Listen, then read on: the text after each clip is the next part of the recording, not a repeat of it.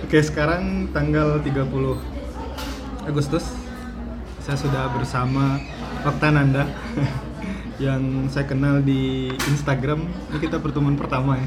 Iya benar. tahu eh, ceritanya gimana. Kemarin tuh kita jadi saling follow. Eh, kayaknya memang ada ada lingkaran yang kita satu irisan gitu. Ya benar. Hmm. Eh, Nanda kalau kenalin diri gimana sih ke ruang publik? Sebagai apa gitu? Coba kenalin diri, diri dulu lah. Apa ya? Oke. Eh, kenalin teman-teman. eh, saya Oktaviani Triananda. Kalau di Instagram mungkin teman-teman taunya Otananda. Hmm. Tapi itu benar-benar cuman singkatan dari Oktaviani Triananda. Oke. Gak ada maksud lain. Nah, em, sekarang masih jadi mahasiswa, em, mahasiswa klinik di Rumah Sakit M Jamil. Jadi jurusannya ya kedokteran. Dokteran. Terus apa lagi ya? Apa lagi bang? Ya apalagi terserah.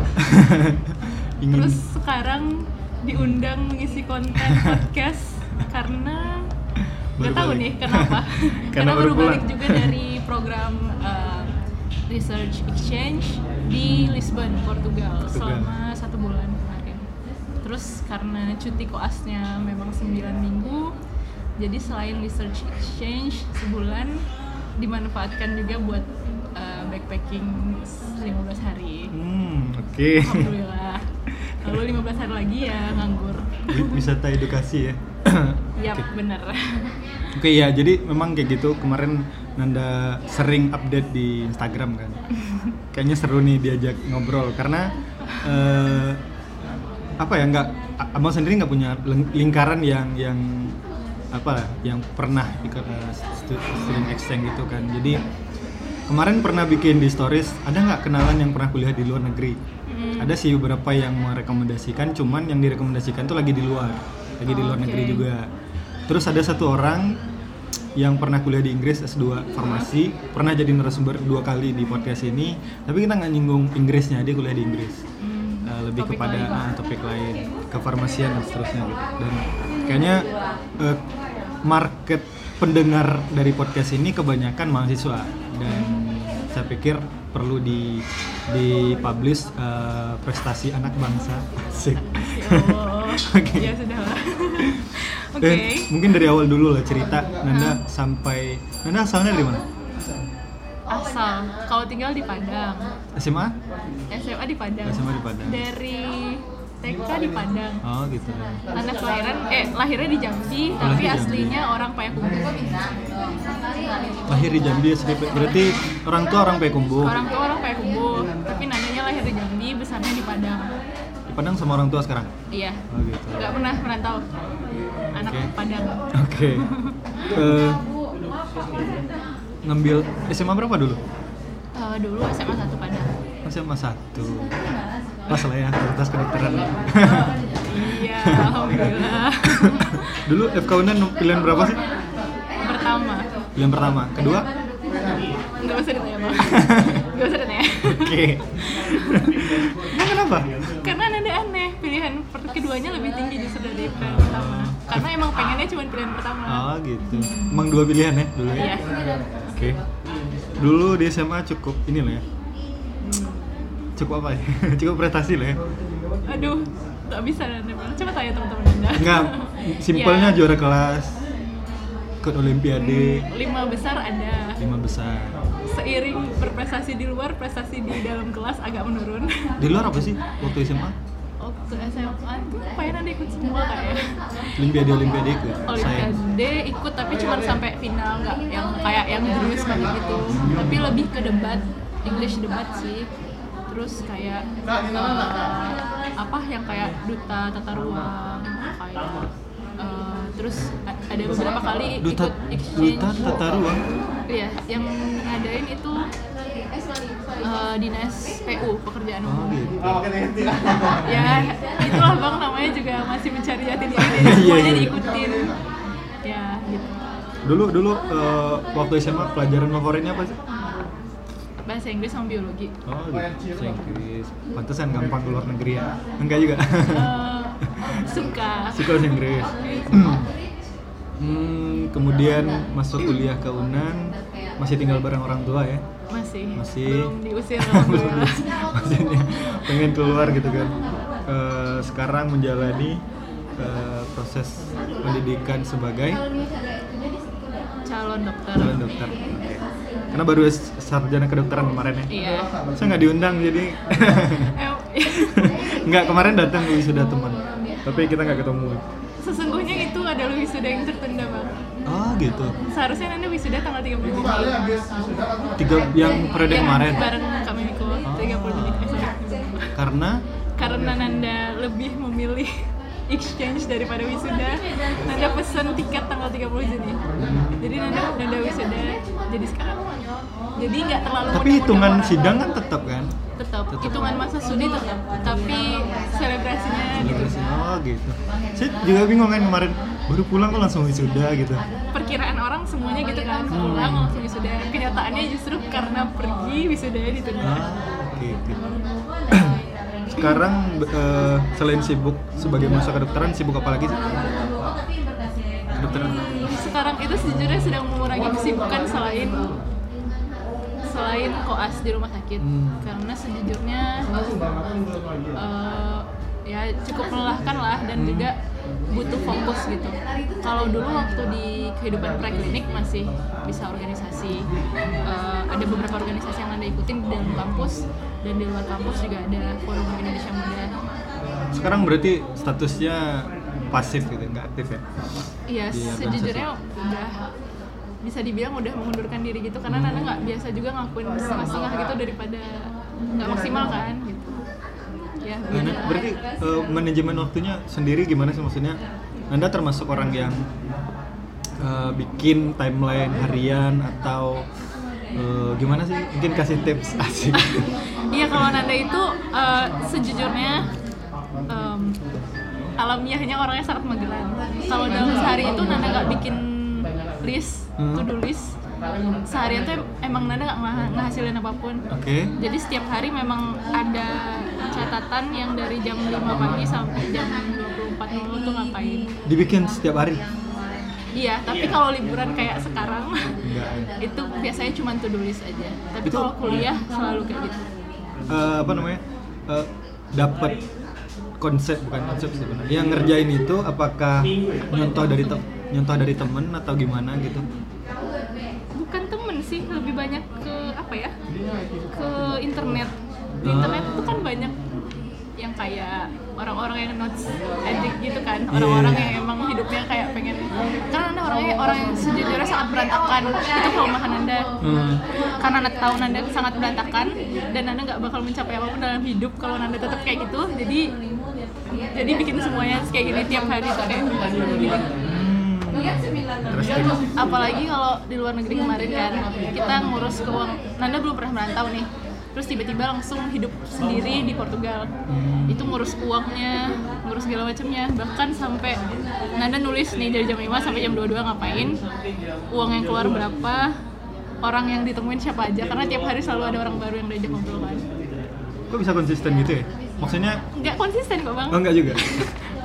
hari pertama kedua bagus ya Eh, lama-lama tinggal jadi kayak gini ya tapi masih lah kan. tapi ya boleh lah Boleh lah. Ya. Berarti sejauh ini maksudnya gini, menurut Bang se- umurnya berapa sih Nanda sekarang? 21 21 Seumuran 21 gitu Kayaknya belum segitu eh, kalau secara umum nih belum segitunya si orang bakalan nyadarin saya kalau nggak gini saya bakalan gini kan gitu tadi kan seorangnya kayak- saya orangnya mageran tapi kalau kalau saya nggak ber kan ada ada ada semacam apa ya pe- kesadaran eh, dan biasanya kesadaran itu kan muncul ketika eh, beban hidup ya beban hidup berarti atau bukan hidup berat Emang ada, ada juga orang yang umur 15-an udah ada. Tapi apa sih momennya eh, Nanda menyadari saya ini kayak gini loh gitu. oke Self awareness-nya tuh munculnya ada momen apa gitu. mungkin itu udah lama sih sejak 8 tahun yang lalu sebenarnya Sejak di sekolah berarti ya. sejak SMP kelas 2 SMP. Ingat nggak momennya gimana? ini bukan masalah not sih masalah hidup Nanda lebih teratur dan lebih dinamis momennya aduh ceritanya panjang tapi intinya Oke. intinya nggak mau main panjang kan Enggak enggak. Boleh boleh boleh. Enggak. Intinya adalah jadi di keluarga Nanda tuh nggak pernah ada aturan yang kayak mengatur anaknya harus seperti ini seperti ini. seperti ini. Ah, bebas lah ya. Masalah, ya masalah pendidikan, masalah agama, pendidikan nggak pernah harus juara satu ya itu nggak pernah. Agama harus eh, kayak gini ya nggak pernah. Cuman dimasukin sekolah, diajarin yang baik, tapi terus kita mau baik, baik buruk itu yang penting udah diarahin gitu kan. Nah sampai untuk keputusan kayak apa ya, kayak pakai jilbab pun itu nggak ada yang maksa bahkan ketika Nanda memutuskan orang tua justru bilang kayak oh cuman edisi Ramadan ya Terus kayak keluarga sendiri bilang kayak gitu Iya. iya.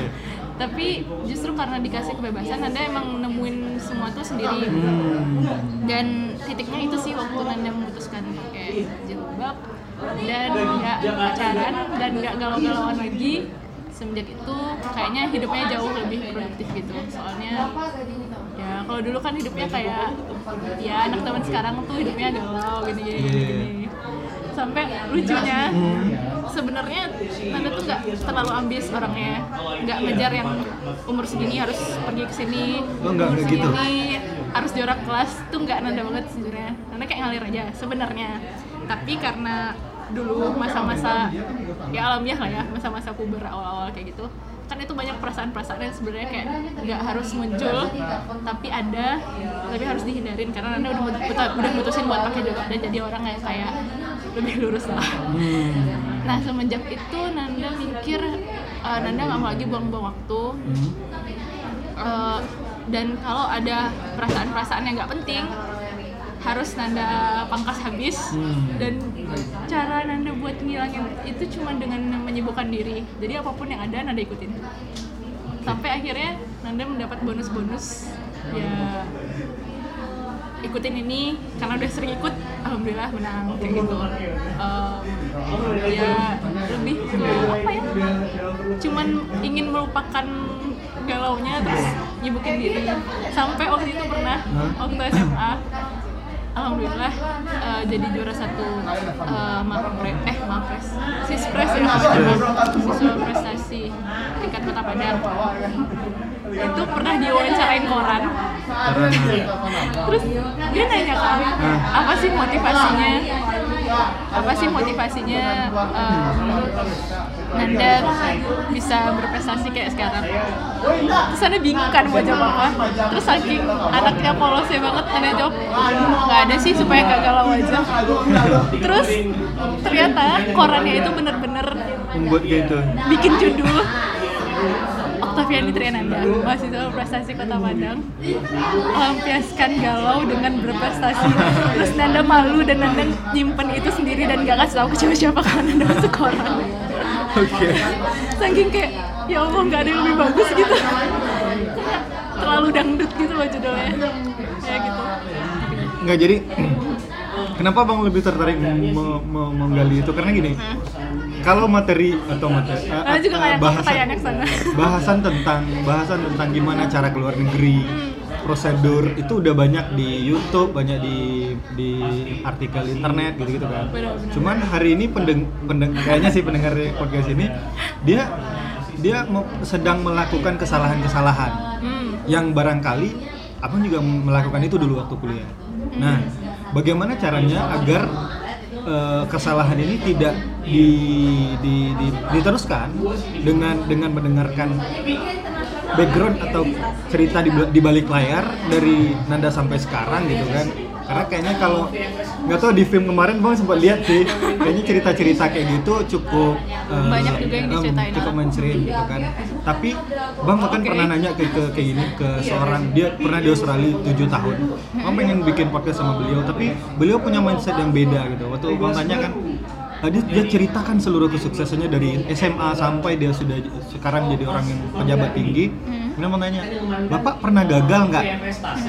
Kemudian dia, dia kaget mendengar, ah, kok kali kamu nanya itu gitu kan?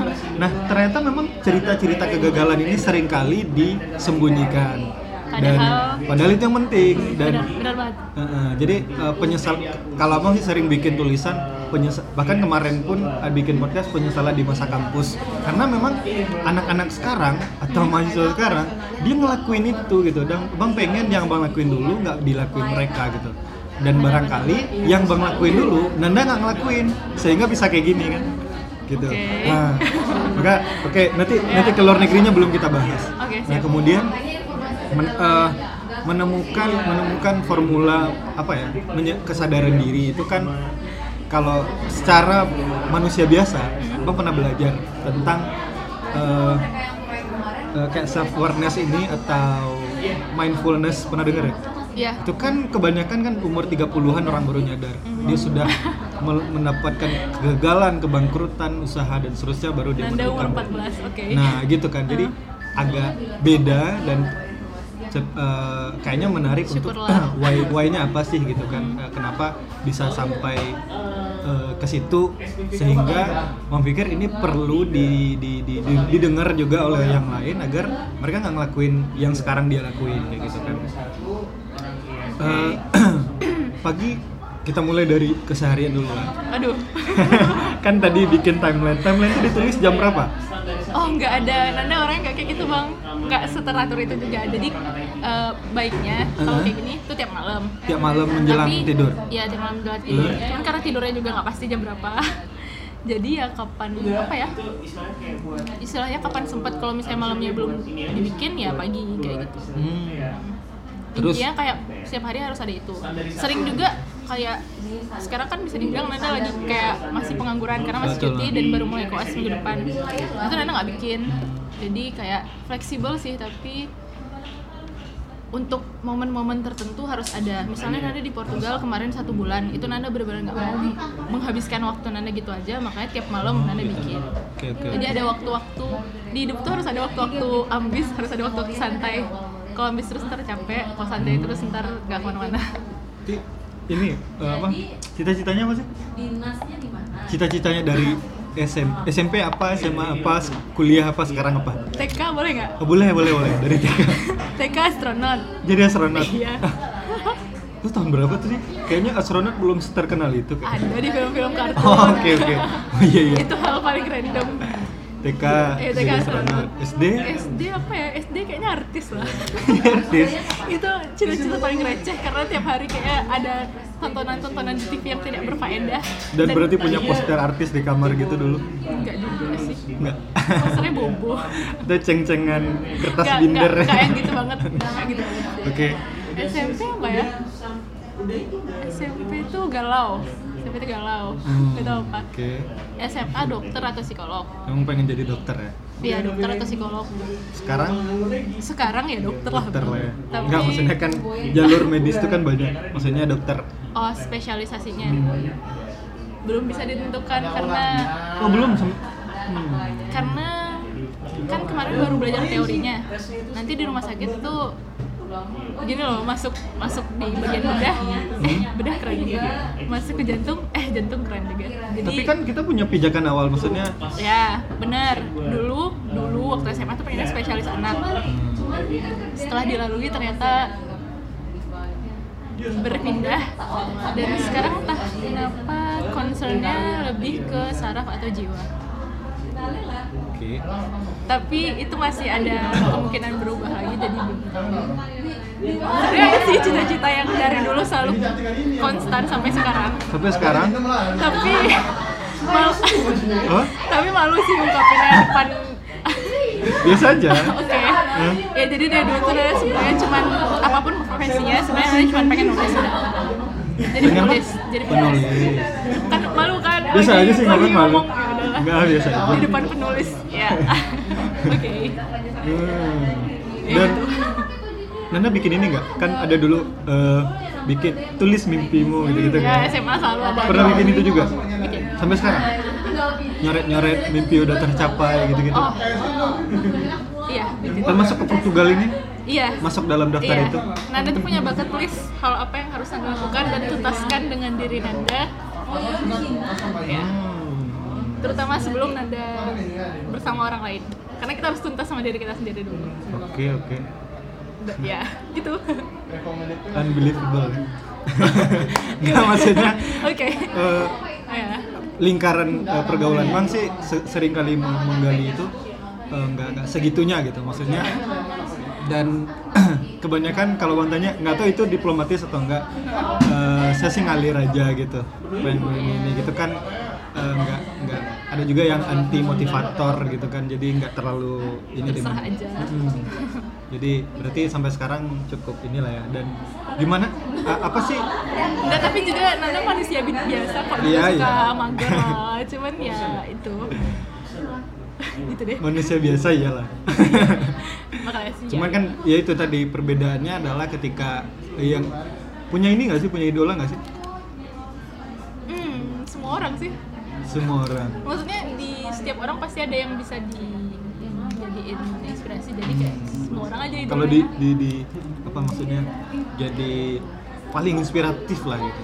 Ada nggak? mama. Eh, orang tua ya? Iya. Oke tapi nggak bisa dibilang mama juga semua anggota keluarga juga menurut Nanda inspiratif jadi Hmm, segeneral itu Nanda mengidolakan orang lain gitu. Lah oke. Aneh ya? Cukup. Cukup aneh. Nyesel bang undang enggak enggak enggak. Menarik sih untuk di. Oke, terus kita coba jalan-jalan dulu ke ini udah kuliah, kemudian udah wisuda. Tepat waktu ya? Iya kan? Sebenarnya kan 2014 kan? sebenarnya tepat waktunya kalau Nanda ikut wisuda kemarin Enggak lah, Agustus kan hitungan per tahun. hmm, kalau kedokteran harusnya tiga setengah tahun sih karena kita bakal ada kelas lagi dua tahun Iya tapi ya anggap aja tepat waktu Oke, eh, dengan juga sibuk di aktivitas lain. Gini, kalau abang nih, abang kalau ngomong sama adik-adik di kampus, abang bakalan mencegah dia berorganisasi secara total. iyalah Nah, eh, ada banyak dulu dalil, eh, bukan dalil, dalih yang berkembang di, di tengah-tengah kehidupan mahasiswa bahwa IPK itu bukan ah, sesuatu yang penting banget gitu. Kalau kita tidak punya personal attitude yang yang bagus yang dan itu dibina di organisasi kita juga bakal dan dan perusahaan bakalan nerima kita orang-orang yang punya background organisasi gitu. Dan sampai sekarang itu masih ada. Maksudnya ketika bang ngobrol sama teman-teman di BEM di BEM itu kan masih ada yang 2014 yang harusnya dia udah wisuda dan nggak bisa wisuda karena amanah mereka gitu dan ketika bang bilang kamu harus selesaiin segera wisuda kamu gitu BEM hari eh, organisasi yang kamu ikuti hari ini memang cukup me- asik gitu dan dan kamu bakalan merasa bahwa organisasi itu membuat kamu eh, bagus dalam dunia karir ekspektasinya padahal sebenarnya di, di kenyataannya nggak kayak gitu gitu. Abang bakalan bilang kayak gitu. Eh, mencegah mereka berorganisasi secara total. Eh, what do you think? Em, kalau Nanda setuju banget. Hmm, Nanda juga bukan tipe orang yang meng- apa ya yang menurut Nanda kampus itu nomor satu hmm, organisasi bisa nanti-nanti aja karena menurut Nanda emang dua-duanya penting. Tapi memang bagaimanapun kita bisa berorganisasi juga karena kita adalah mahasiswa. Jadi ya mau nggak mau ya yang wajib dulu kan baru yang sunnah. Iya iya iya. Terus mikirnya lagi mungkin kalau misalnya yang masalah kayak gitu mungkin aktivis lain udah banyak juga yang mungkin bicara ngobrol sama abang tentang ini. Tapi kalau sudut yang berbeda sih Nanda cuma bilang kalau gini kalau seandainya kamu kuliah dengan biaya kamu sendiri kamu kerja atau kamu dapat beasiswa oh beasiswa enggak kalau kamu kerja dan kamu kuliah dengan uang kamu sendiri menurut Nanda terserah kamu. Kamu mau organisasi duluan mau kampus nomor berapa itu terserah kamu. Tapi kasarnya selagi kamu masih bergantung sama orang tua atau sama beasiswa which yang artinya kalau beasiswa berarti yang ngebayarin adalah pemerintah atau pihak tertentu berarti kamu punya tanggung jawab terhadap mereka. Kamu nggak bisa seenaknya aja ngelakuin apa yang kamu mau gitu. Contohnya aja Nanda kemarin itu kenapa akhirnya bisa wisuda tepat waktu dan bisa ke Portugal juga karena memang target Nanda kalau Nanda bisa wisuda bisa nyelesain skripsi yudisium dan wisuda tepat waktu Nanda akan ambil kesempatan ke Portugal ini walaupun Nanda udah lulus dari tahun sebelumnya. Tapi kalau seandainya yang kan- karena setelah Nanda pergi ke Portugal itu berarti Nanda cuti koas kan? Dan itu eh, otomatis kayak Nanda tetap bayar UKT dan itu dibayarin orang tua. Sementara kalau seandainya Nanda wisudanya telat yudisiumnya telat bikin skripsinya telat Nanda nggak bakal ambil lagi kesempatan ke Portugal ini. Walaupun Nanda udah tes Nanda udah uh, siapin semuanya dan udah keterima. Karena ya harus dikorbanin gitu. Kecuali kalau misalnya Nanda memang adalah uh, anak yang uh, punya bisnis gede bayar sendiri UKT nggak orang tua nggak perlu mikirin anda ya oke okay. tapi contohnya gini loh kita kita sok-sok mikirin nasib banyak orang yeah, yeah, yeah. di luar sana. Aku pengen jadi bermanfaat, aku pengen jadi aktivis gini gini gini. Sementara nasib dua orang tua yang udah um, membesarkan kita dan ngasih kita biaya buat uang kuliah aja nggak kita pikirin terus kayak ya pikirin deh kira-kira itu masuk akal nggak gitu. Hmm. ada sih nggak tahu sih itu kasar atau enggak tapi emang gimana ya? Menurut anda logikanya kayak gitu gitu. Sedangkan dua orang tua kita aja nggak bisa kita bahagiakan terus masa kita mau sok-sokan memperjuangkan nasib banyak orang di luar sana. Kayaknya kurang kasar nggak tahu sih ini salah atau benar tapi ya itu sih kalau dipikir boleh ngelakuin apa aja tapi tugas utama mesti selesai. Dan masalah IPK tadi IPK itu uh, oke okay, kalau misalnya mikir IPK nggak sepenting itu tapi IPK itu batas minimalnya. Jadi kalau misalnya kita sehebat hebat apa pun di luar IPK-nya nggak cukup buat apply ya gunanya nggak ada kan. Jadi ya syarat minimal harus dipenuhi dong. Oke, okay, uh, eh, Nana percaya ini nggak sih? Percaya apa sih? Kadang ada orang yang dia udah berusaha, kemudian uh, orang ada banyak faktor eksternal yang membuat mereka nggak bisa mencapai apa yang dia inginkan. Misalkan ada orang tua yang pemikirannya konservatif, kemudian dia dilahirkan di lingkungan yang tidak mendukung impian dia, hmm. kemudian ditambah lagi finansial dan seterusnya gitu. Dan uh, apa? Itu kan menjadi alasan. Dan sepertinya Nanda nggak nemuin itu. Hmm, salah. Ya silakan sengaja dituduh, sengaja dituduh biar uh, alasan-alasan itu bisa di, di ini kan gitu. Gimana? Ya, jadi pertanyaan tadi adalah pertanyaan yang menyebalkan yang sering ditunjukkan ke Nanda. Oke. okay. Seakan-akan kayak Nanda ngelakuin semua tuh hadiah. Tara, Nanda kamu dapat ini, dapat ini, dapat ini. Oke. Okay. Ya, hidup tuh gak ada yang kayak gitu. Hmm. Menurut Nanda. Uh, tapi nggak bisa dipungkirin juga sebenarnya apa yang Nanda lakukan ini sebenarnya gini ada misalnya Nanda berjalan bersama teman Nanda. Kita ngelakuin hal yang sama. Tapi entah kenapa Nanda meraihnya itu lebih duluan dan mendapatkan sesuatu yang terlihat lebih besar. Terlihat ya kita nggak tahu apa yang ada di balik itu.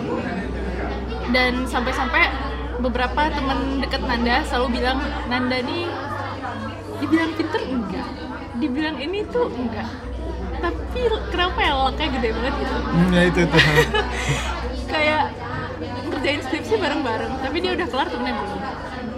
Uh, ikut seleksi ini orang tuh ada yang mati-matian Nanda tuh kayak belajar hamin sekian terus lulus terus kayak kurang ajar nih Nanda kayak gitu. Yeah. nah Nanda sendiri mikir kan ya itu pas di saat Nanda berhasilnya aja. Karena ada momen-momen sebelumnya Nanda juga berdarah-darah tapi Nanda tidak mendramatisir itu gitu. Karena buat Nanda ya itu buat diri Nanda sendiri tapi kayaknya Nanda nggak pernah segagal itu kan? Maksudnya momen momentum gagal terbesar Nanda seperti apa sih? Aduh. Nah Nanda nggak tahu nih. Jadi gini Nanda tuh orangnya bagusnya. Hmm. Nanda tuh orangnya kalau udah sekali move on ya udah move on. Jadi bahkan untuk kegagalan sekalipun bisa Nanda lupain gitu aja. Walaupun yeah. waktu itu Nanda nangis nangis sana bisa okay. makanya kalau ditanya itu nanti harus berpikir dulu yang mana ya? Oke okay, mengambil contoh gini. Okay. uh, misalnya nih ada seorang ini fakta nih ada teman-teman bang dia dia dia cukup bagus dalam segi akademik. Kemudian ternyata ketika dia udah selesai kuliah pas pengurusan skripsi dosennya memang agak menyulitkan dalam tanda kutip eh, dia untuk eh, bisa segera menyelesaikan studi.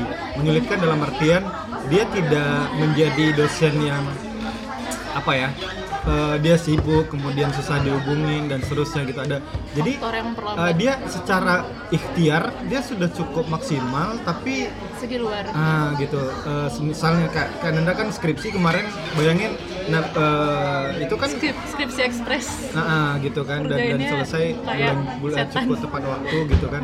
Kan bagus maksudnya secara laki bagus gitu.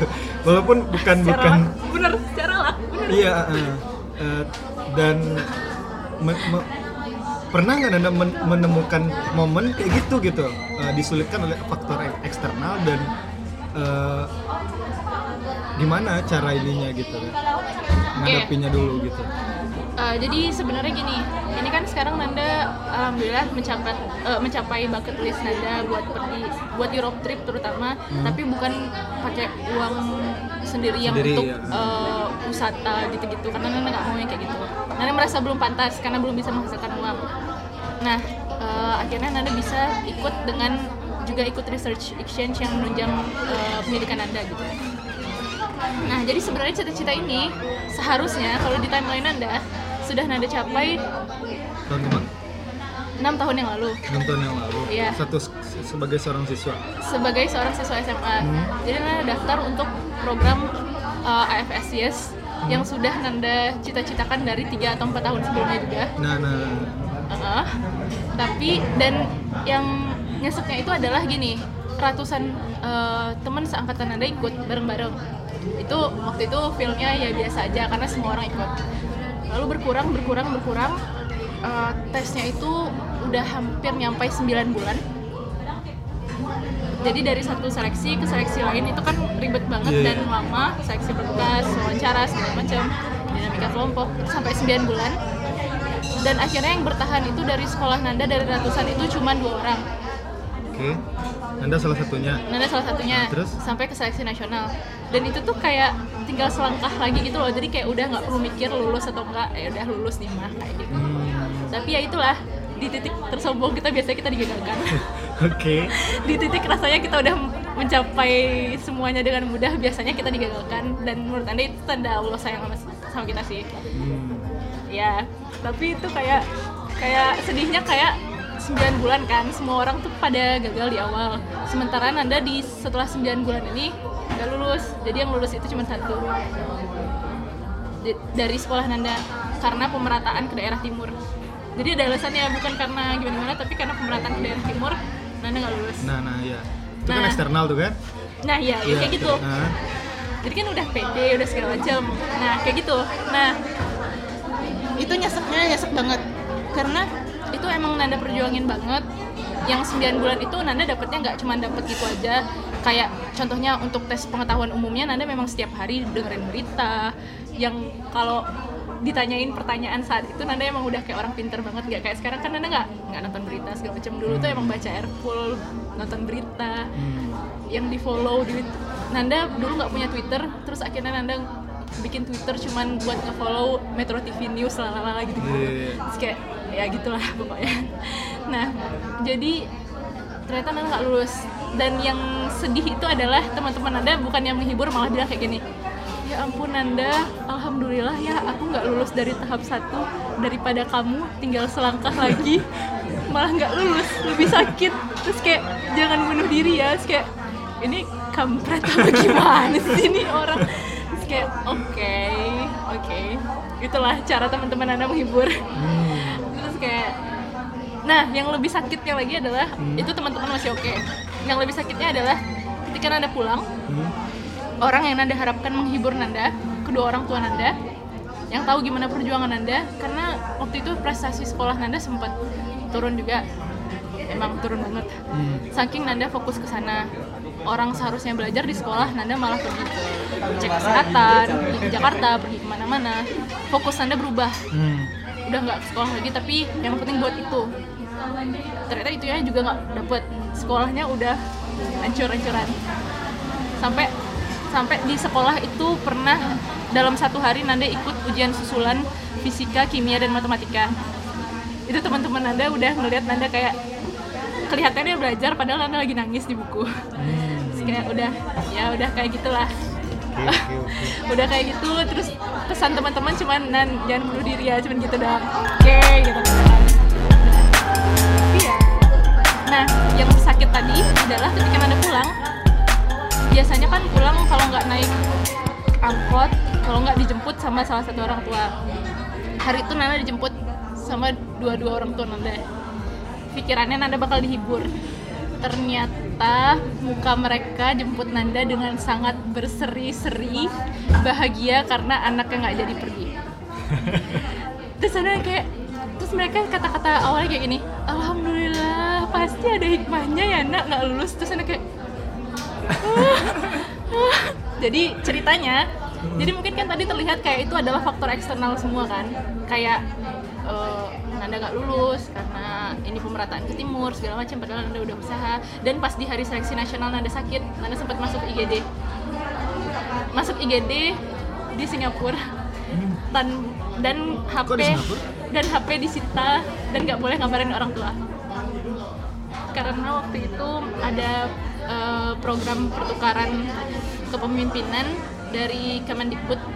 Panjang ceritanya intinya Iya. Nanda diundang dan setelah diundang mama Nanda bilang acara Nanda bulan ini udah banyak batasin lah.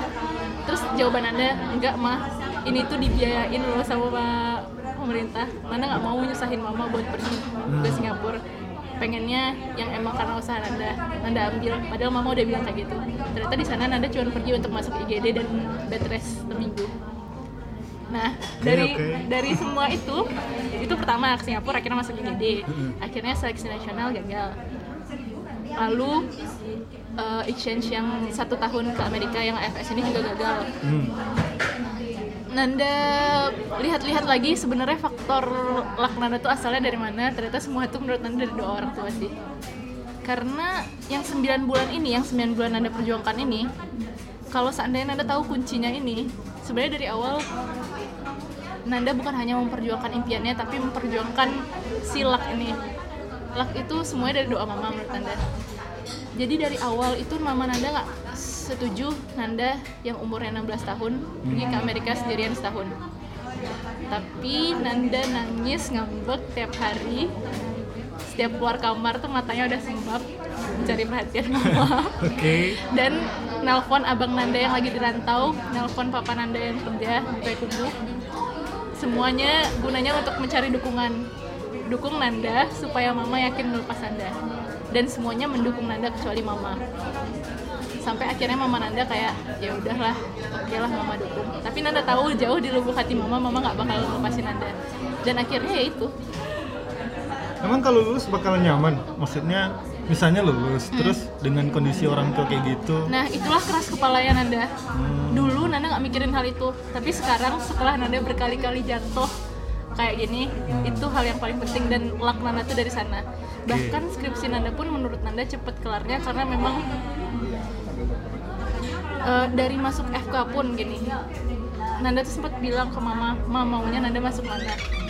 Kalaupun kalaupun nggak cocok nanti ya coba kita kompromiin lagi supaya cocok intinya apa yang akhirnya Nanda pilih tuh yang bikin hat- hati mama seneng karena entah kenapa sesusah apa pun pas mama tuh udah ridho tuh kayak jadi gampang contohnya wak- jadi Nanda mendapatkan izin untuk pergi sekarang ini Ya. udah Nanda kumpulin sejak enam tahun yang lalu jadi kan dulu enam tahun yang lalu Nanda dilarang sama mama Dilarang, ya. tapi yang Nanda lakukan setelah itu Nanda secara tidak sadar meraih restu mama dengan cara Nanda kenalan sama teman-teman dari luar yang pergi exchange ke sini dibawa ke rumah bahkan dijadiin anak angkat sama mama. Yang mam- walaupun mama nggak bisa bahasa Inggris tetap mama kayak udah sayang sama mereka.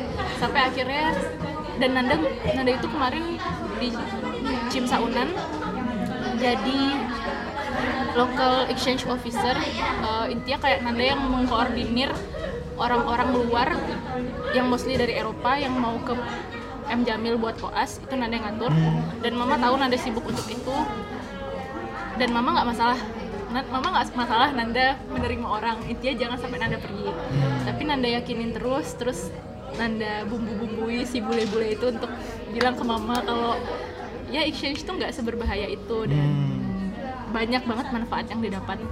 Sampai akhirnya mama bilang oh oke kalau udah umurnya udah lebih dari 20 mama mau ngelepas. Hmm. akhirnya setelah enam tahun Nanda dilepas sama mama. Di umur ke 21, 21 oke. alhamdulillah.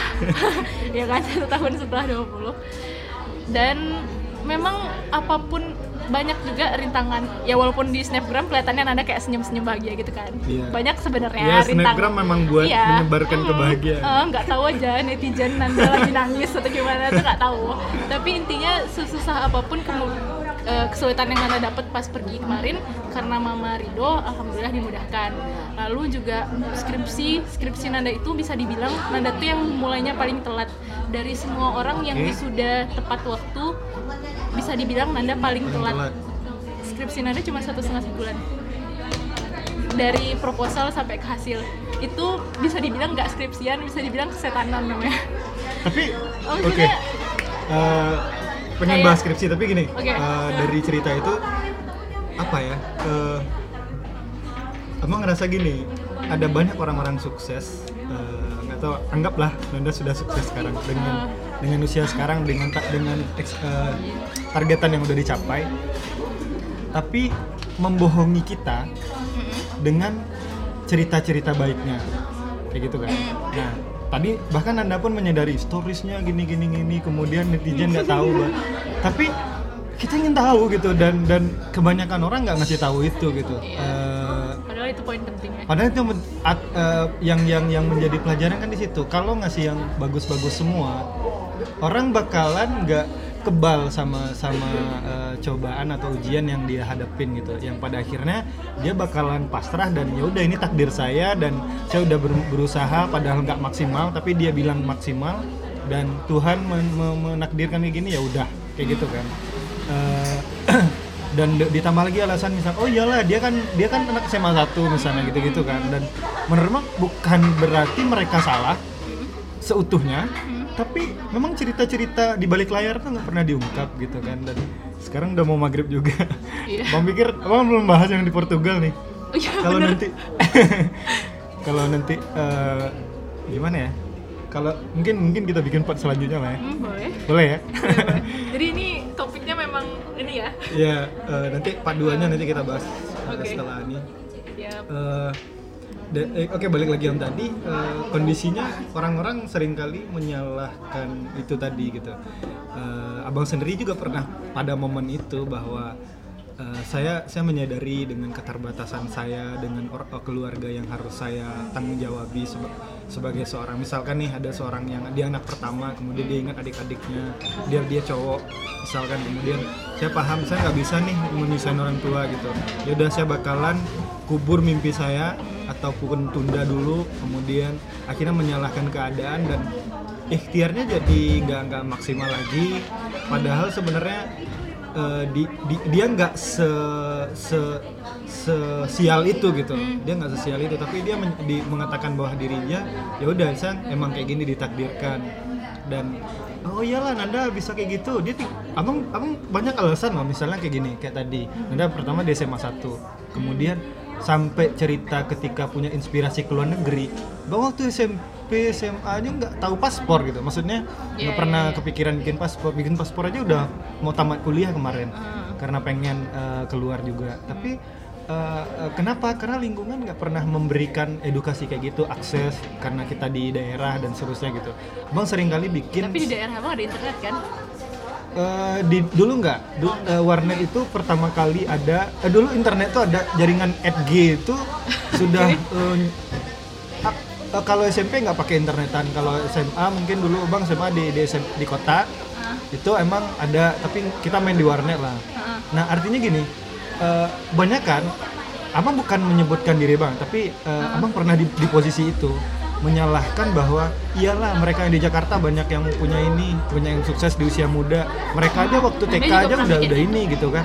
Eh, sementara saya di daerah saya nggak punya apa-apa gurunya kayak gini gitu. Hmm. guru-guru di sekolah di nggak tahu ya bang mikir eh, di ketika saya sek- abang sekolah di SD di kampung SMP kemudian kualitas gurunya emang nggak nggak sebagus yang di luar gitu. Dan akhirnya apa ya kita mau nyalahin mereka kan eh, karena karena mereka nggak se sebagus uh, guru-guru yang berprestasi di kota ya kita jadi terkena imbas gitu.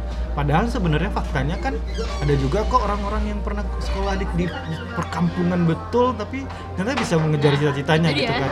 itu dia. Nah, cerita itu nggak pernah diungkap bahwa ternyata eh, ya udah mereka emang beruntung aja sih kebetulan beruntung dapat eh, Tuhan baik sama dia. Nggak ada Dan- kebetulan. nah itu itu itu jadi ini kan. Gak ada kebetulan. Kayaknya Nanda harus bikin buku secepatnya gitu. Ah, ya Allah. Amin. Kan ya kan mohonlah bang bimbingannya sebagai Asik. yang udah menerbitkan buku. Enggak. Eh, t- sebenarnya enggak enggak ini motivasi menulis. Eh, ini kayak kalau kita bahas ya oke. kenapa bang mau dorong Nanda nulis kalau Nanda nggak mau nulis ya udah terserah sih Nanda aja mungkin nggak mau berbagi sama kita kita maksudnya Ya Allah, abang dan terta- teman-teman ya Allah, terima kasih tamparannya. Iya maksudnya Ya Allah, kan kayak gitu. Eh, saya ingin nikmatin, saya ingin saya ingin nikmatin kesuksesan dengan cara saya.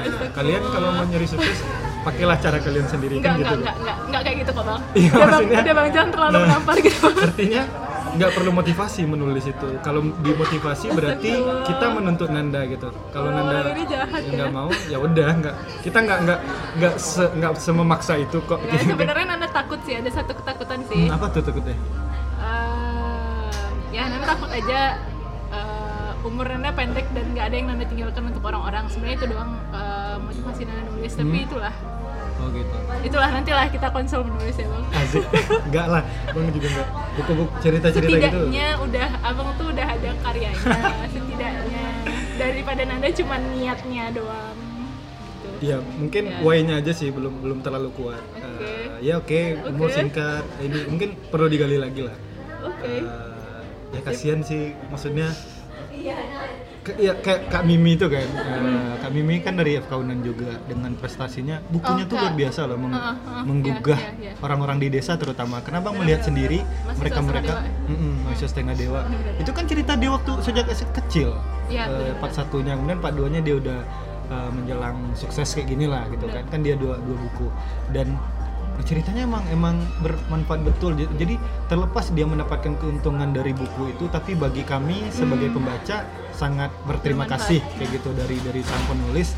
Bahkan uh, ya itu sih kalau Nanda kalau Nanda terus-terusan bikin stories kayak gini itu menipu kita gitu kan. Ya nggak? Bukan menipu sih maksudnya uh, menyembunyikan sesuatu yang pada Iya pada pada saat yang sama kita yang tahu membutuhkan itu real story hanya sahabat Nanda nah itu kayak gitu. Heeh.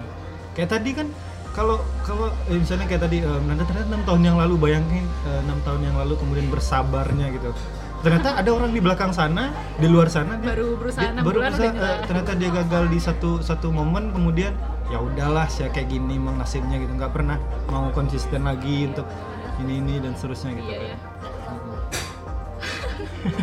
Aduh nyesek aduh Oke, menjelang azan nih eh, di, di- sedikit kita ulas Portugal agar bikin penasaran pendengar. gitu. Portugal bedanya sama Indonesia apa sih? Eh, Lisbon itu kayak Jakartanya Indonesia. Lisbon itu kapital eh, apa Hmm. ibu kota Ibu kota Portugal ya. Eh, apa sih nyamannya di situ? apa Ken- ap- apa titik kenyamanan atau misalnya kayak transportasi atau ya. kehidupan sosial? Apa sih yang lebih menarik di situ? Kalau dari transportasi nah sebenarnya alasan Nanda em, ke Europe dan berani sendiri itu dari segi transportasi dan keamanan. Hmm, terutama keamanan di bagus itu ya. teruta- terutama di Europe eh, Portugal itu termasuk salah satu yang paling aman. Oke. Lisbon walaupun dia ibu kota tapi sangat nyaman. Nggak kayak Nanda pergi ke kota besar yang ada di Jerman apalagi Prancis. Itu rasanya insecure nggak nyaman. Tapi kalau di Portugal teman-teman Nanda nanya gimana di sana betah nggak betah kangen nggak Indonesia belum ya Belum. betah betah banget soalnya Hmm. jadi karena transportasinya nyaman terus kita mungkin yang udah nonton live Instagram kemarin juga Hmm. udah Nanda share tentang aplikasi-aplikasi aja yang, apa yang bantu Nanda Eh, Nanda berangkat jam segini jangan bahkan Nanda pulang malam itu biasa aja Hmm. maksudnya emang bener-bener seaman senyaman itu dari segi transportasi terus tempat tinggal. Macet nggak sih? Enggak juga? karena orang semua memanfaatkan transportasi umum dan jalan. Ah. dan jalan di sana juga nyaman asalkan fisik kita kuat. Iya. dan ya itu. Nah kalau kehidupan sosial mungkin ada banyak kesamaan antara orang Indonesia dengan Portugis menurut anda. Mereka itu ramah-ramah. Indonesia ramah-ramah? Ya. Iya cukup lah ya. Nggak tahu. Enggak, ka- gini kalau misalnya dibandingin orang Indonesia sama orang Paris, sebutlah Paris, Hmm. Munich, kota-kota besar di Eropa, Portugal itu bisa dibilang agak aneh karena orang-orang sana kalau orang-orang kayak di Jerman tanpa mengeneralisir tapi rata-rata kayak sibuk, individualis, Hmm. under pressure, di bawah tekanan, stres. Tapi di sana orangnya terlihat bahagia dan rasis itu nggak ada sama sekali. Di sana anda bisa sholat di pantai di sebelah orang yang lagi sunbathing, lagi jemur, berjemur, dan itu dijagain sama orang Portugis. oke Dan kalau misalnya ada yang nanya, bilang aja anda lagi yoga. Emang seaman itu. oke oke Kan banyak kan cerita-cerita yang di Paris dipakai eh, orang pakai jilbab aja diginiin tuh nggak tahu sih Nanda itu terjadi di mana tapi alhamdulillah itu nggak terjadi di Nanda dan kalau di Portugal bahkan ketika mepet emang nggak keburu pulang atau mencari tempat buat sholat bahkan anda bisa sholat di tempat itu saking amannya di sana. Saking mereka nggak rasis sama sekali. Ya itulah dari pergaulan. Dan mereka sangat sangat terbuka buat nolongin orang. Walaupun mereka nggak semuanya yang bisa bahasa Inggris tapi mereka nolong dengan bahasa isyarat Isyarat, nah. bahasa Google Translate dan bahasa kalbu yang hanya kita dan Tuhan yang mengerti tapi setidaknya karena mereka punya niat membantu begitu intinya nyaman dan intinya gini sebelum Nanda mau nambahin ya Iya, silakan. sebelum Nanda pergi itu kan semua orang pada mikir aduh gimana sih kalau di sana kan em, ya kehidupannya kita nggak tahu kan dia gimana sama orang muslim segala macem. Terus Nanda jilbabnya ya eh, kurangin lah bikin lebih modis lah. Intinya kayak ya jangan terlalu kelihatan lah Islamnya gitu. Terus Nanda kayak kayak itu nggak cocok deh sama prinsip Nanda. Maksudnya kayak ya terserah deh kalau kamu mau kayak gitu kayak gitu. Tapi kalau Nanda nggak kayak gitu gitu. akhirnya Nanda coba dan alhamdulillah takut sombong juga sih. Tapi alhamdulillah pada intinya apa yang orang bilang tentang suatu keadaan di tempat lain itu ada benernya ada salahnya. Tapi ya cara buat ngebuktiin yang terjadi sebenarnya itu dengan kamu pergi ke sana. Contohnya denger deng- dengan dengerin Nanda sekarang. Ya bisa aja yang Nanda bilang ini berlaku hanya untuk Nanda siapa tahu. Ntar kalau misalnya teman-teman ke sana belum tentu kayak gitu lagi. Oke oke. Jadi intinya apa yang orang bilang jangan terlalu dipikirin. Jangan terlalu gini loh kita tuh selalu berpikir hmm, kita itu anggap aja kita tuh semuanya punya sayap ya buat Iya. terbang. Ah, nah kita selalu mikir eh, orang-orang itu menghambat sayap kita sehingga kita nggak bisa terbang. Padahal sebenarnya sayap kita tuh adanya nempelnya tuh di punggung kita anggap aja gitu. Hmm. jadi sebenarnya yang menjepit sayap kita itu diri kita sendiri. Cuman karena kita mager karena kita males karena kita udah takut sama paradigma orang kita menyalahkan orang-orang iya nih sayap aku tuh ditahan sama orang padahal nggak ada kayak gitu. Sayap kamu ya tumbuh di punggung kamu. Kalau misalnya kamu menjepitnya sendiri ya kamu nggak bisa ke mana-mana. Kalaupun orang lain memaksa kamu untuk nggak pergi tetap aja sayapnya punya kamu gitu. Jadi kayak ya udahlah jangan biarkan sayapnya seakan-akan dipatahkan orang lain padahal sebenarnya nggak ada yang matahin. Udah gitu aja.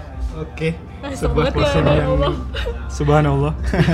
Oke, Sayap-sayap apa eh, juga udah azan. eh, kalau nanti kan ini masih masih lowong lah kan. eh, ya kan ada pengangguran ya nanti eh, bisa dilanjutin lagi. Kayaknya teman-teman ada yang penasaran gimana te- gimana tentang di Eropa kehidupan di Eropa berarti dari ya ini. iya baru mulai. Nggak nggak nyangka juga sih tadi lebih panjang. Kayaknya Iya it- maaf ya. emang Kalau lebih panjang tapi gitu, lebih panjang tapi kayaknya itu yang lebih dibutuhin Hmm, ketimbang iya, apa pun lah tentang yang baik-baik. Tapi bukan berarti itu nggak nggak penting juga. Iya. Nah, kita juga pengen tahu sih sudut pandang uh, orang yang ya lah. Tapi Ah, ada ah. seneng sih yang dibahas ini. oke sip.